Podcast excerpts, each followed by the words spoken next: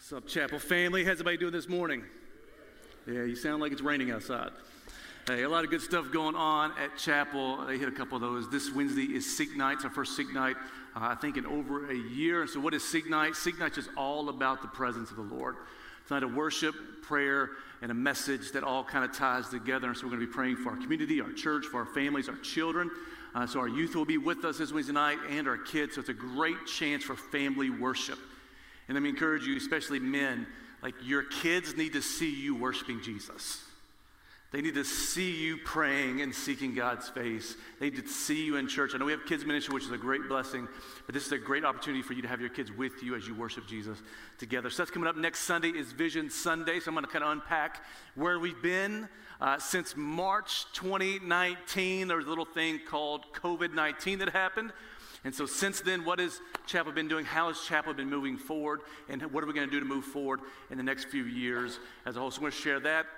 And that following Sunday is Dream Again Sunday, which is all about the Dream Center. So, we're going to share where the Dream Center is and where the Dream Center is going and how you and our community can be a part of seeing us make an impact in generational poverty here in the shoals. So, a lot of good stuff going on.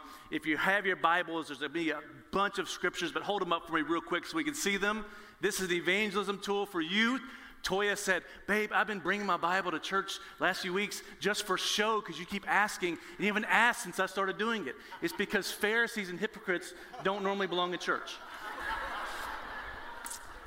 like, this is God's word. Like, it's your sword. If you can get used to holding and yielding your sword, you win a lot more battles that you face in life. We're going to share. You can actually turn to uh, Revelation 13, because I'll be there towards the end. But this is our Q&A day. So I try to do this once a year because Jesus to me in the scriptures was incredible at answering the questions that people had. Whether it's Nicodemus in John chapter 3, he came to Jesus at nighttime and said, I have a question. How can a man be saved? Or what must I do to be saved? Or uh, Peter had questions. The Pharisees had questions. And many of the answers that we see are the answers we carry with us in life now. Like when a Pharisee asked, What's the greatest commandment?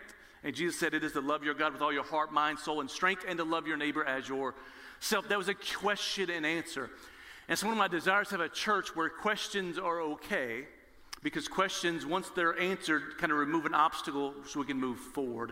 And so, it also, I believe, creates a hunger. And so, all these questions came from people in our church who responded to the online form. And so, I'm going to answer a few of these today. So, question one starting real light and easy, is what is an explanation of the doctrine of predestination? Well, if I had that answer, I'd be the hero of the faith because people have been fighting over this for a thousand years. Um, but this is one of my favorite topics to discuss just because there's so much depth to it and so much knowledge to it. And um, so, just a real quick definition of that, too. Predestination is a doctrine that states how God determines what will happen in human history according to his eternal will and pleasure. Election is a subset of predestination, focusing specifically on God's sovereign choice of who will be included among his people. So many times when people ask the question about predestination, what they're actually asking is the question of election. Meaning, okay, well, I know God knows everything and God's in control. We all, we all believe that. But does God choose some people for heaven and then some people don't go to heaven, they go to hell? Like, what is that question? And so many times people get so caught up in this question, they miss Jesus and who Jesus is. Jesus is sovereign, yet he's loving and merciful. Jesus is all knowing, but he's also all loving. And so you can kind of break this down in two things. One, this argument is between decreeing something and foreknowledge, or Calvinism and Arminianism. Calvinism is with all these decrees. So Calvinism is denominations like the Presbyterians, um, the Reformed Church, Sometimes Baptist churches are reformed in nature or Calvinistic in nature. And so Calvinism is built on decrees. And even within the Calvinist doctrine, there's, there's different levels or, or exponential levels of Calvinism. So a decree is this that before the beginning of time, God decreed who would be saved and who would not be saved. That's called hyper Calvinism. He decrees those who are saved and those who are not saved. Then you have more of a modern form of Calvinism, so where God chooses who will be saved, but then he just passes over everyone else. What it's saying is God knows he's going to be saved because he chooses who's going to be saved. The other side of the equation is foreknowledge, which is Arminianism. Arminianism is usually the theological choice of Pentecostals, Charismatics, many Baptists, Um, I think Church of Christ, Methodist, many uh, Pentecostal holiness. We can go through a whole bunch of lists. Arminians believe God is still sovereign and still God chooses who will be saved, but He chooses not after decree, chooses because of foreknowledge. Meaning, God knows who will respond to the gospel, so that's who He t- decides to choose or elect. The other side of that is the, the balance between God's sovereignty and human free will. So many times, some of you guys have, have heard of reformed people who they get caught up in Calvinist doctrine, they start living their life however they want to. Because they say, well, God chooses, God knows who's saved, who's not saved, so I can just live my life however I want to because I have no responsibility in it. Then the other side of the equation is human responsibility, where you can take it so far that, well, we're responsible for this, this, and this, that God is no longer God, and these two things are kind of combating each other. And so this has been a a discovery zone for my life uh, for at least the last 15 years. And so I want to help you understand there's a couple of scriptures. Ephesians 1 3 through 6 says, Blessed be the God and Father of our Lord Jesus Christ, who has blessed us in Christ with every spiritual blessing in heavenly places, even as he chose us in him. Everybody say, chose us. So he definitely chooses. Us. He chose us in him before the foundations of the world, that we should be holy and blameless before Him. In love, He predestined us. Everybody say predestined. He predestined us for adoption to Himself as sons through Jesus Christ, according to the purpose of His will, to the praise of His glorious grace, which we, He has blessed us in the beloved. So it's not a question of predestination and election, it's how do we get to that point? And that's where the human responsibility, the free will goes. So if you said, What does the Bible say? Does the Bible say God is sovereign and chooses? I would say yes. If you ask, Well, do we have a human responsibility to respond? I would say yes. In Isaiah 46, 8 through 10, it says this in verse 9 I am God, and there is none like me, declaring the end from the beginning, and from ancient times things not done, saying, My counsel shall stand, and I will accomplish my purpose. That is God saying He's in charge and control of everything that happens in His creation.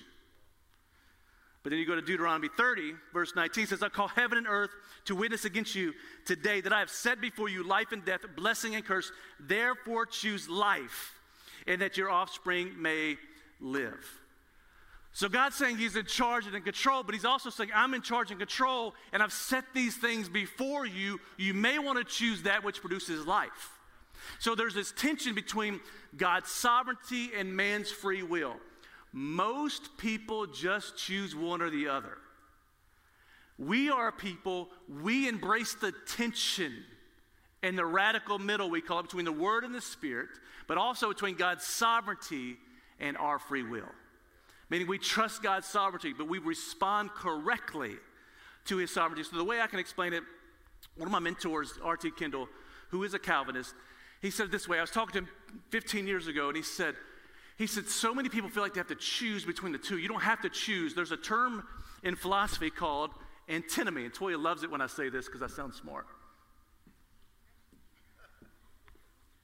This word antinomy, you'll rarely find in any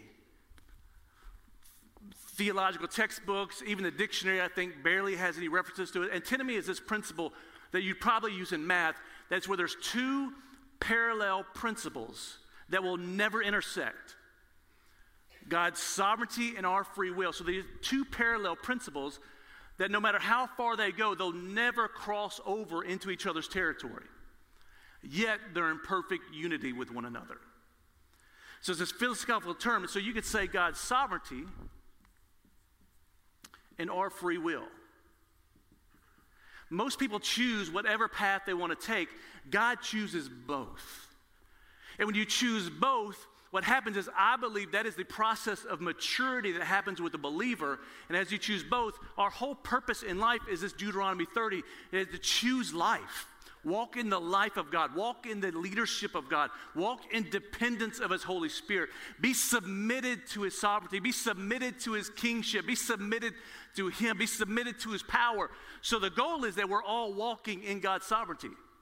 Yet we have free will. So the salvation call is to come under His lordship or come under His sovereignty. But our free will is we have to choose either to do that or reject that. So this is where I think the Christian walk is. I think we start in free will, God wants us to be submitted to His sovereignty, but we go through life in these peaks and valleys between our will and God's will. I think the more mature you become, the more you're submitted and walking in His complete power, His complete control, His complete sovereignty. The more fleshly you are is when you walk under your own authority, your own wisdom, your own choosing, your own decisions, your own abilities. But the goal of maturity is to stay as close to that top line as possible. That is the walk that we're trying to walk out. Question number two How can people who have never been exposed to Jesus or Christianity make it to heaven since they are never given their life to Christ? So this is heavy because when I was an atheist, this is one of my problems with the church and with Christianity. Is how come me, who I was born in Nashville, Tennessee, where Lifeway, the Southern Baptist Convention, is located, there's a church on every corner, how come I get to go to heaven just because of proximity and geography, but some kid born in maybe Pakistan or Iran do not get to go to heaven? And I really I struggle with that tremendously. And, and the, one of the reasons I came to believe that I was okay with that was this that I felt like God told me, He's like, don't curse the blessing that I've given you. What that means is, I was looking at this thing, it's not fair, God, that I have all these chances to be saved. People in Iran don't have any. He said, but you're walking in the generational blessings that your ancestors sacrificed for you. And you could trace that back 200 years, 300 years to ancestors of mine left Europe and left everything they had to come to America to access something that brought a blessing to me? Because the answer to this question is this in Romans 10. It says, How will then they call on him whom they have not believed? And how are they to believe in him of whom they have never heard? And how are they to hear without someone preaching? And how are they to preach unless they are sent? As, as it is written, how beautiful are the feet of those who preach the good news. But they have not all obeyed the gospel. For Isaiah says, Lord, who has believed what he has heard from us. So faith comes from hearing, and hearing through the word of Christ. This should somber our consumer based, self centered, independent mindset Christianity in America. That God has blessed the American church so much financially, with vision, with great leaders, with great churches, great organizations. But the scripture is saying, How beautiful are the feet of those who preach the good news, meaning they cannot, out of the main orthodox theology of scripture, people who do not hear the gospel do not get to go to heaven. And he's saying, God is not responsible for that, the church is responsible for that that He's given us access to resources and blessings to get the good news out, to send preachers out, to plant churches out, to send missionaries out, to send people out, to get the TV news out, to get the radio news out, to get the news out so people actually have a chance to hear the good news. So the question would be what are you doing to help those who have never heard the gospel hear the gospel? The question shouldn't be, well, why would God do that? No, the question would be like, why are we okay with that? When there's people, we'll, me and Toy will be in Colorado this week at Joshua Nations, which is one of our main mission partners. Their sole focus is reaching into unreached people groups in Iran and Pakistan and Cuba and North Korea. Our church says we understand the scripture. We're going to put money towards making sure we're not responsible for somebody never hearing the gospel. Next one, question three is why is there so much division between denominations if we all follow the same Bible? I'd answer that with another question Why is there so much division in America if we all follow the same Constitution? Two reasons. One, it's not what the Bible says, it's how you interpret the Bible and how you apply it. But just like with American politics, it's not necessarily what the Constitution says or how you read it, how you interpret it, how you apply it. It's also who do you listen to? If you listen to Fox News, you tend to be conservative. If you listen to MSNBC, you kind of be liberal and democratic. And so it's the tension of the two, but, but there's a couple of reasons for it. And this is one of my favorite quotes of all time.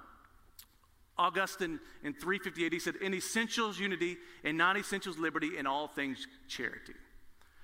What that means is there's some core doctrines that if you don't believe these things, you're probably not a Christian.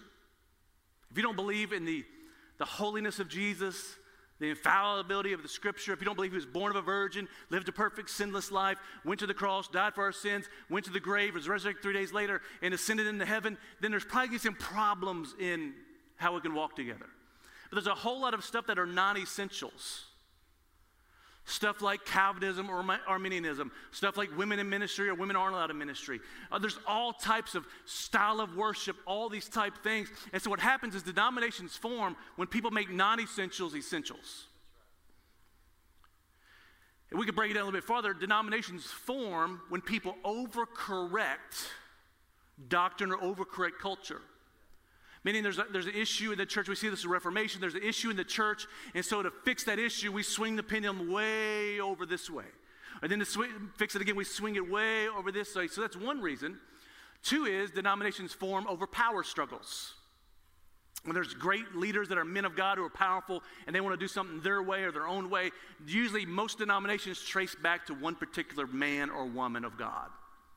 But three, this is my own personal opinion, I believe there's some negative denominations. I also think denominations are a good thing.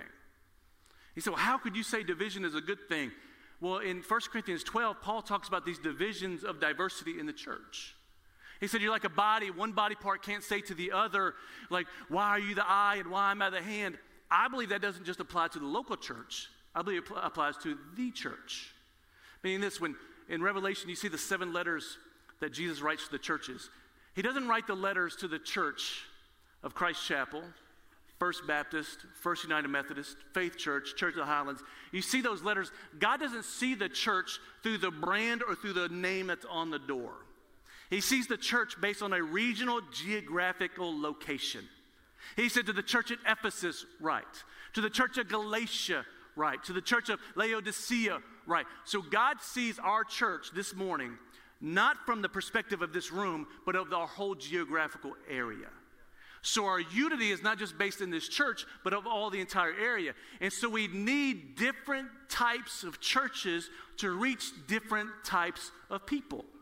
Same way with the United States military. We have one military, four different branches. You know why? The Marines, the Navy, the, and the Army could not survive without the Air Force. That's why we had to create the Air Force in the 1940s. They needed us. Right? So, so you need all four because all four have different missions for the same mission. In the same way, I believe different denominations carry the same mission of the Great Commission in different ways or different forms. And to be honest, this is one of my heart cries. I pray and I work hard for unity in the shoals between churches and denominations. Our church fights. During COVID, we had over 50 pastors from different churches and denominations together praying for one another during COVID. Like we work hard for this. That's why we pray for other churches every single Sunday morning vocally. I, will tell you, and this is not to brag on chapel. A lot of churches would not do that because they don't want to. They, want to, they don't want to promote another brand of a church. We don't care about the brand of the church. We care about God moving in our city. So we're okay to pray for pastors by name. We're okay. We're okay if we build relationships with other churches. We're okay to promote other churches because it's not about what we do, it's about what God does. Question four How does the Bible support people with expe- exceptional needs and disabilities? Meaning, how, do, how does the Bible interact with people who have learning disabilities, special needs, disabilities, exceptional needs? And to me, this is a, an incredible question because I believe we don't talk about this enough. That there's tons of people with disabilities in the Bible, whether they're blind, they're deaf, they're mute, they can't walk. You look at Mephibosheth in, in 1 Samuel. Mephibosheth couldn't walk and take care of himself, people taking care of him. And so, what's interesting is in life, in, in world views, many times we set a caste system of ourselves rich people, poor people, different races, and then we usually put disabled people in a class to themselves. But this is a couple of myths that I believe are in church world. Myth number one is this God does not love people with disabilities or exceptional needs. You may not think that is true, but there are denominations and people who think that if someone has disabilities, it's because God cursed them. Or you can take it back to scripture, it's people that say, well, who sinned, his mom or his father? And I think they're a byproduct of sin. And so you have to realize that every single life has kingdom value and kingdom potential. Doesn't matter if it's a poor child in the middle of the sub Saharan Africa or a child who has disabilities here in America. Every life has value and kingdom value in it. Two, the second myth is people with disabilities or exceptional needs are not gifted. I would argue they're probably more gifted. You say, well, how could you say that, Pastor? People with exceptional needs have hypersensitivity. They, they, they discern things so much better than many times we do. They, they, they can pick up people's emotions and attitudes, and they also have a strong dependence on God because they don't have anything else to depend on. They rely on other people to help them. They rely on Jesus to help them more than them helping themselves. So many times they're even more gifted. And there's a couple people, when I was growing up, we lived in this little trailer next door to my great great aunt for a couple years. And she had two grandsons that she was raising because they came out of an abused environment. So one, one of the cousins, they're much older than me. One was completely independent and successful. The other one was non-functioning. He's never had a job. His name was James. And so I remember being five years old, six years old, I'd walk next door because my great aunt would throw down fried peach pies. I'm not talking about gas station fried peach pies. I'm talking about cooked in lard peach pies. Sausage and gravy, like the whole nine. And so I'd go, and no lie, even to this day, James can answer every single question on Jeopardy. Every question. Not miss anything. And he yells every answer at the TV. Like he's gifted in ways that I am not gifted. There's people in this church that are gifted and use their gifts. Allison Sellers, one of my favorite people in the church, greets, she'll be at Adopt a Block next week working and serving the people of West Florence. She's probably greeted you from her wheelchair here at the church. Chad Phillips, who I love watching worship, he plays the air drums as we're worshiping. He loves watching A play. Like there's gifts that are available in service that is available to every single person in the church. Because first, First Peter 4:10, God has placed every person with a gift to use it to serve the good for the body. But myth number three people with exceptional needs or learning disabilities can't understand the gospel. So this one's tough, and it comes from two different perspectives. If you think the gospel is a doctrine to be believed or to be known and understood, that will make you think one way. If you think the gospel is a heart cry between an orphan and a father to become a child of God, and it's a heart matter, it changes the game completely. And so there's quite a few scriptures about it. One, Matthew, I think I have them up here. Matthew 18, at, at, the time, the disciples came to Jesus saying, Who is the greatest in the kingdom of heaven? And calling him a child, he put him in the midst of them and said, Truly I say to you, unless you turn and become like children, you will never enter the kingdom of heaven. For whoever humbles himself like this child is the greatest in the kingdom of heaven. Like that scripture is this child who didn't understand who Jesus was. He didn't understand the doctrine of election or predestination, but Jesus invited him in to sit on his feet. And He said, The person who is like this child, who humbles himself to sit with Jesus, is the greatest in the kingdom of heaven. Romans 10, 10 says this For with the heart one believes. Everybody say, with the heart. With the heart one believes and is justified, and with the mouth one confesses and is saved. So it's not a matter of my mind comprehending all the nuance of doctrine, it's about my heart believing that Jesus is all that I need to be saved. And with the heart, one believes it is justified. And with the mouth, he confesses that Jesus is Lord. But there's another scripture in 1 Corinthians 7 says this If any woman has a husband who is an unbeliever and he consents to live with her, she should not divorce him. For the unbelieving husband is made holy because of his wife, and the unbelieving wife is made holy because of her husband. Otherwise, your children would be unclean, but as it is, they are holy. Like that scripture to me does not fit in my doctrine, in my theology, to be, be completely honest with you. If I take it at the surface value, what it's saying is the family, if the family, if the mother is worshiping Jesus and living holy and serving God, that blessing flows down into her kids, even if her husband is not serving Jesus. So, what that tells me is, mom and dad, you have a lot more responsibility than you think you do. you are responsible not just to walk with Jesus, but to walk, in, walk with Jesus in a way that blesses your children to walk in the blessings of Jesus as well. So I think, one, people with exceptional needs, they can believe with their heart and confess with their mouth. Two, I think they can have childlike faith where they can sit at the feet of Jesus and trust Jesus with this childlike faith. And three, I think the family brings a covering, a protection for them as well. Question number five Why are there so many versions of the Bible, and which version is the most appropriate when discussing Christianity with non Christians or even amongst Christians of different denominations?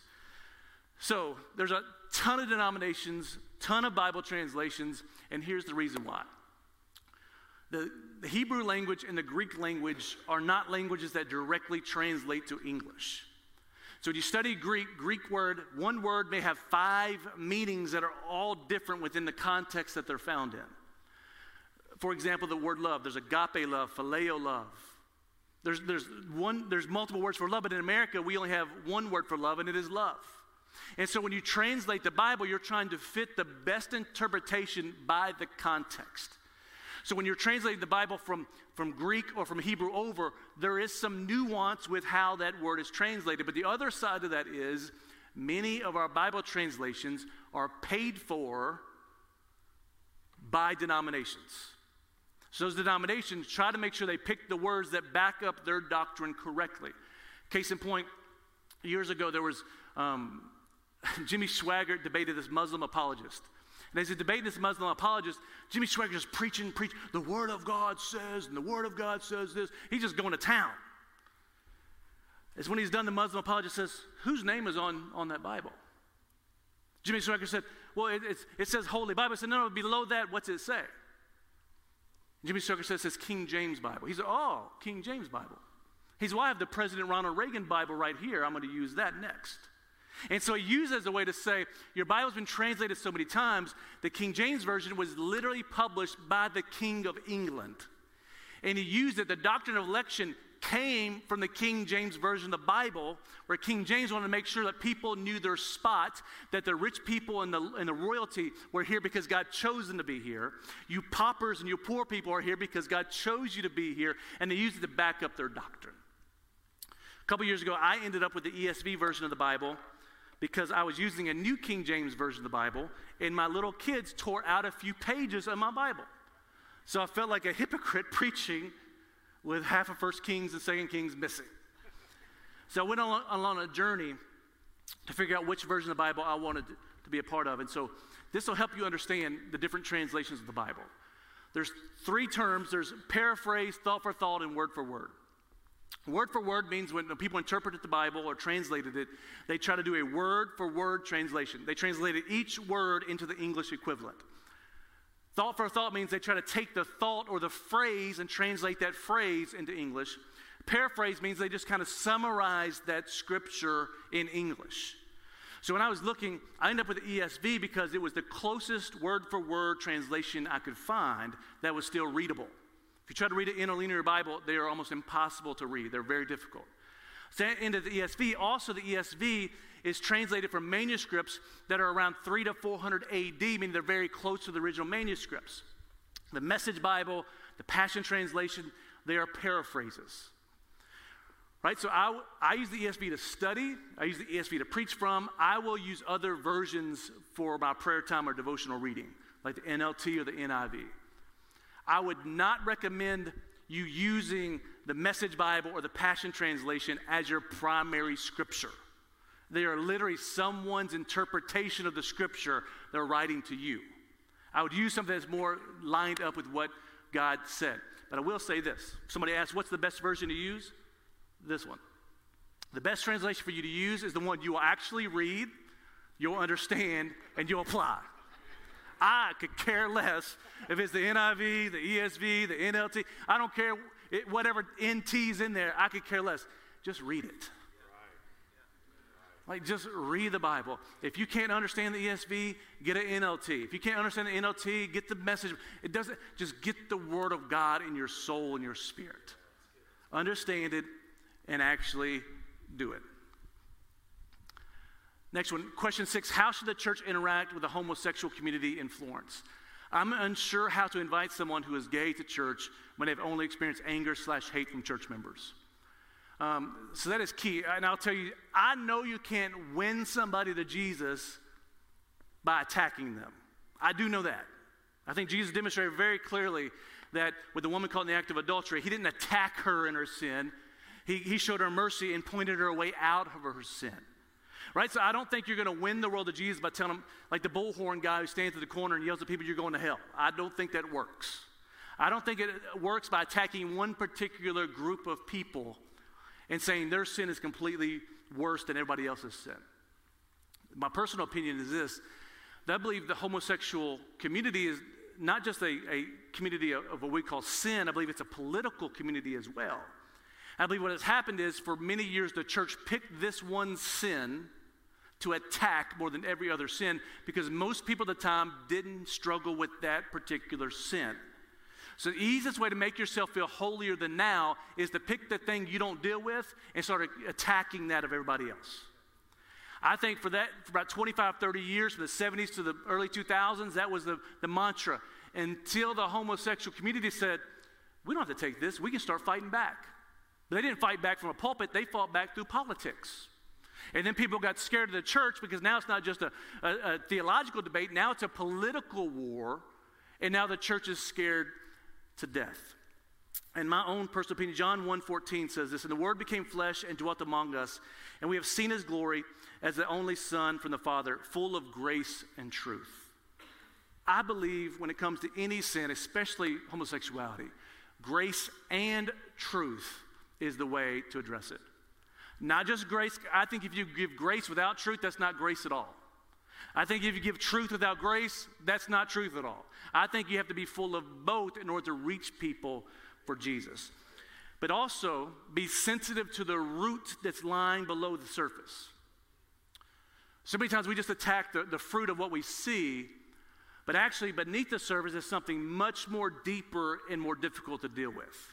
It's not just just change your mind to repent. It, there's a lot more one study said this In research with 942 non clinical adult participants, gay men and gay women report a significantly higher rate of childhood molestation than did heterosexual men and women.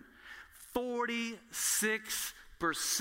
of homosexual men, in contrast to 7% of heterosexual men, reported homosexual molestation as children.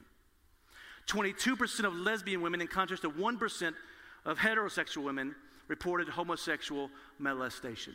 What that's telling me is there's a whole lot of trauma and heartbreak and pain in the homosexual community. And so when you attack it, you're just reinforcing that pain. So here's this from the American Psychological Association things that are lying beneath the surface. One is unhealthy childhood relationships with females. What that means with men, it was a mom who smothered her little boy removed any male influences from his life and smothered him and criticized any masculine behavior whatsoever. Same thing with females ended up producing homosexuality. Distorted concepts of gender, where there's gender confusion, whether because a, a boy tried to uh, play with dolls and Bubba was like, My boy don't play with dolls. You ain't being gay in my house. Like it causes gender confusion because men raise babies just like women do. Or if a girl is a tomboy and you start thinking she's actually a boy, it causes gender confusion. Uh, three, feeling incongruent with the one's gender, that kind of same concept. Four, problems with relationships with other males, meaning they weren't accepted by other males, or there was no father in the home, so they actually despise men, and it actually leads them the opposite way. Sexual conditioning by somebody in authority. We see this in the Catholic Church with their chaos of a scandal where people are actually being conditioned. We see this with the gymnastics thing that happened in Michigan, all types of things. Sexual abuse, like we just said, certain biological and physical issues drive uh, homosexuality, and certain emotional and psychological problems. So I say all that to say this you're not just sharing the gospel with somebody. You're dealing with somebody who has an immense amount of trauma in their life. They have trauma from a father or from a mother or for somebody in, in, leadership or authority over them that hurt them and caused them pain. They may have had problems or issues with the church that caused trauma. And so it's not just repent and turn, it's repent and turn, but what are we going to repent of? Like there's an identity issue going on, there's a pain issue going on, there's all types of issues. So, real quick, this is my how I would do it. If you're going to share the gospel with somebody in the homosexual community, build a relationship. Don't think you're going to stand in the corner and preach at them and it's going to work. Don't think you're going to stand in the pulpit and preach at them, it's going to work. Build a relationship, an authentic relationship. Be compassionate like Jesus. Don't try to be the bullhorn guy trying to condemn them. Be compassionate. Pray for them. Don't share the gospel with somebody you've never prayed for. Prayer prepares the way for the gospel. Bring them to church with you. Why is that important? Because the homosexual community has been a refuge of those who feel like they've been rejected by mainstream community. They find a safe place in the homosexual community. They feel like the church rejects them already. And so many times people that come out of homosexuality leave both communities and end up isolated and chaotic and stressed out and anxious and every other way because they don't feel like the church is a safe community. Bring them with you. Don't invite them, bring them to church with you. You're their safe place. Four, uh, five, point them to Jesus.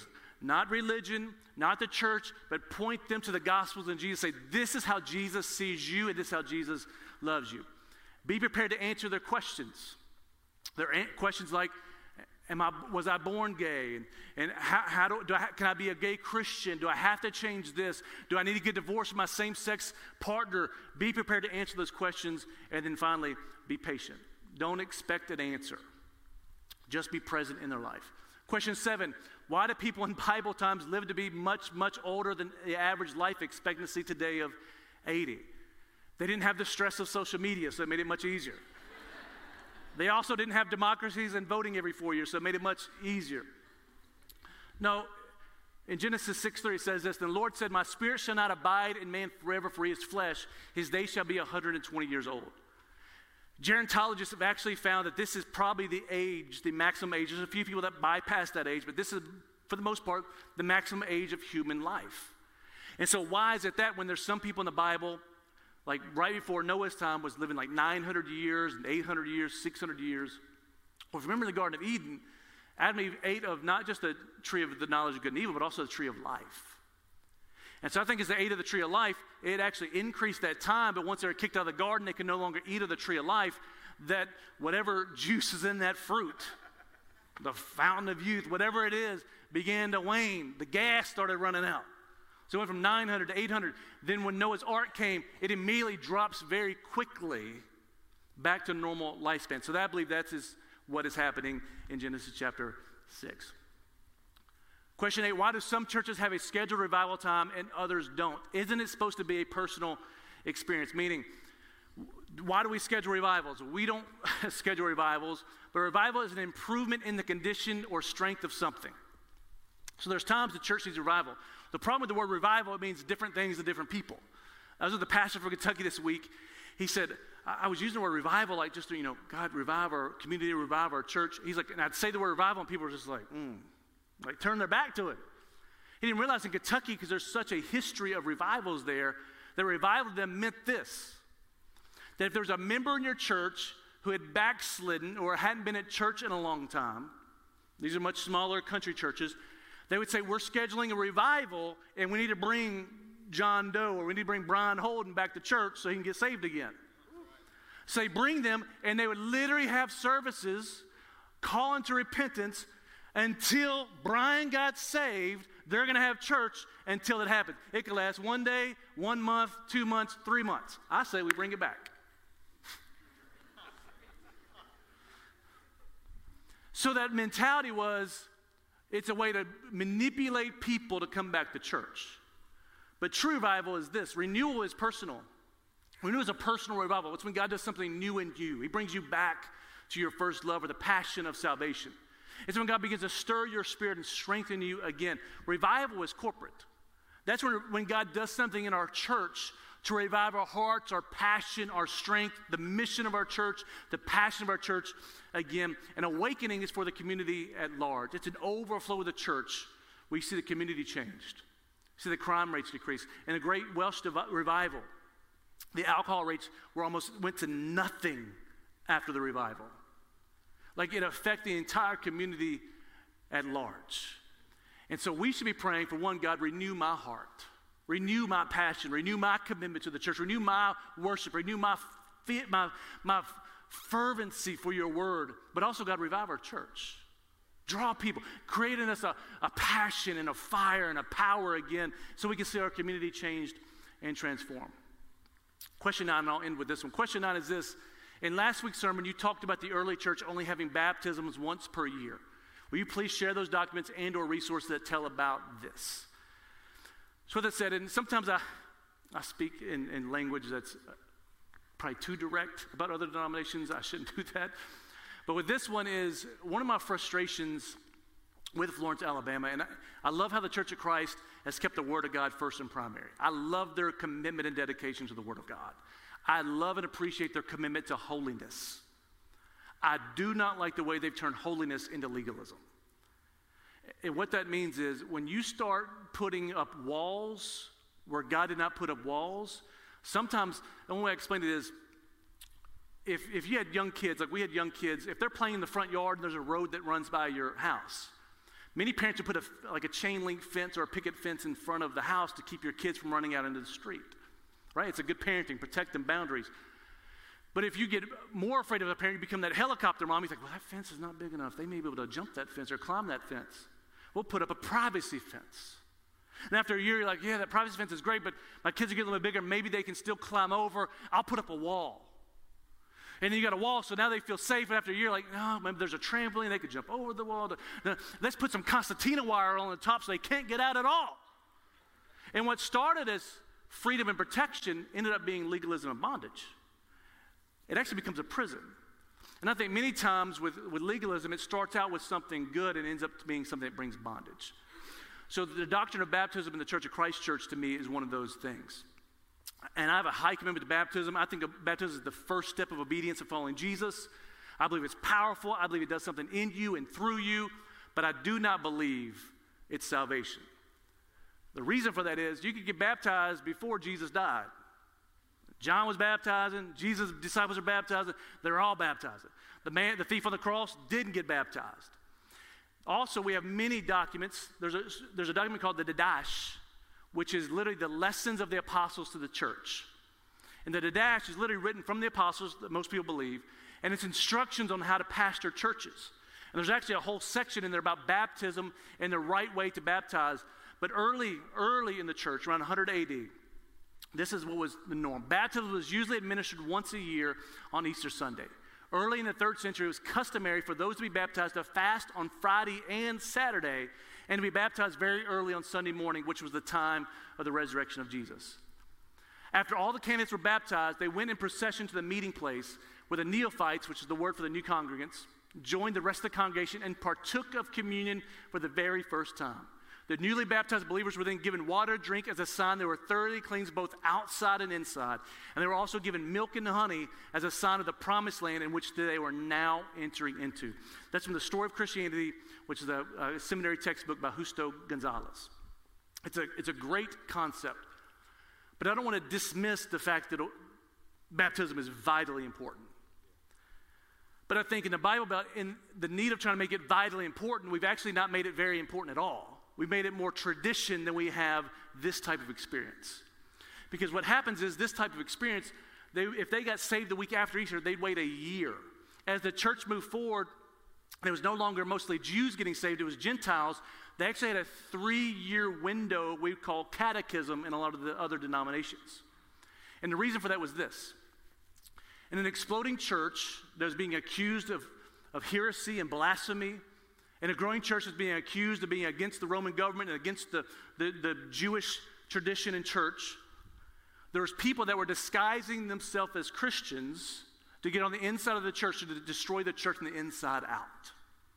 So, in order to prevent that, they would have confession, then they'd have affirmation, which means they would test you to make sure you were actually saved before they baptize you. Because being baptized was not an individual event of you washing away your sins, it was individual, but it's also you now entering into the congregation or the family of God or the kingdom of God as a community of believers. So, confession, affirmation, then baptism, then membership. What's, what's interesting is in America we have spontaneous baptisms, we have baptized anybody. But in Africa, in Iran, in China, in many of the countries across the world that are in non Christian areas, if you were to get saved in Africa, in the sub Saharan desert, there'd be a one to three year time period of you learning who Jesus is, demonstrating you're walking with him and following him before they baptize you. Same thing in China and Iran. Why is that, Pastor? Because they want to make sure you're truly a believer, for they mark you to the rest of the world as a believer. They want to protect the congregation from people who say they're saved, getting baptized, and saying they're part of the church, then living their life not like Jesus, but like the world, because it actually harms the church, especially the underground church, that has to maintain its purity to survive. We're living in a day and age where that's almost needed in America. What I say is that I was talking to a pastor, and they asked the question about the homosexual, you know, how's your church view the homosexual community, deal with the homosexual community? He said they were about to have a, a baptism.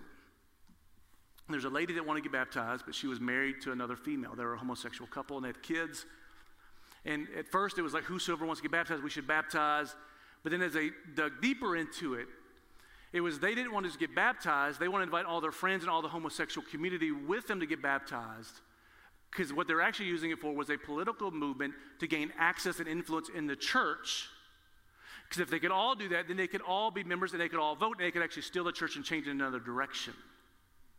I'm saying that to say this America is no longer America. America is now more like China and Iran, where you have to protect the integrity of the church and the integrity of the gospel almost by any means necessary. Meaning, we need to make sure that if we're going to get baptized, we're doing it for the right reasons. We're not doing it because mama and daddy wanted me to. I'm not doing it because my wife is mad at me. If I get baptized, maybe she'll forgive me. Like, I'm getting baptized because I know that Jesus is my king. And I'm going to get baptized so the whole world knows that He's my King, whether I live or whether I die, whether I'm persecuted or whether I'm not. And I'm going to live my life in a way that protects Him and His kingdom and His reputation in the church as well. Father, we thank you so much. Just for your church. We thank you for your word these few moments. I thank you for the opportunity just to answer some of these amazing questions by these people that are hungry and thirsty for righteousness, for knowledge, and for wisdom. And Father, I just pray for a seeker's heart in this room. I pray for people who are hungry for your word, to dig in your word, to study your word, to read your word, to memorize your word, but also thirsty for your spirit, to be renewed by your spirit, rejuvenated by your spirit, hungry and thirsty for the things of your spirit. And Father, I pray for a church that's united and on fire for you. Father, I pray for a church that looks like the book of Acts, that looks like the New Testament. Father, a church full of unity and power and love, not just for each other, but for those outside the walls of the church. Father, as we mentioned, those that have exceptional needs, those of the homosexual community, Father, those who've never heard the word before. Father, give us a heart and a passion and a burning fire to be the love of Jesus and the word of Jesus to all those who need it the most. And Father, we bless you and we thank you in Jesus' name.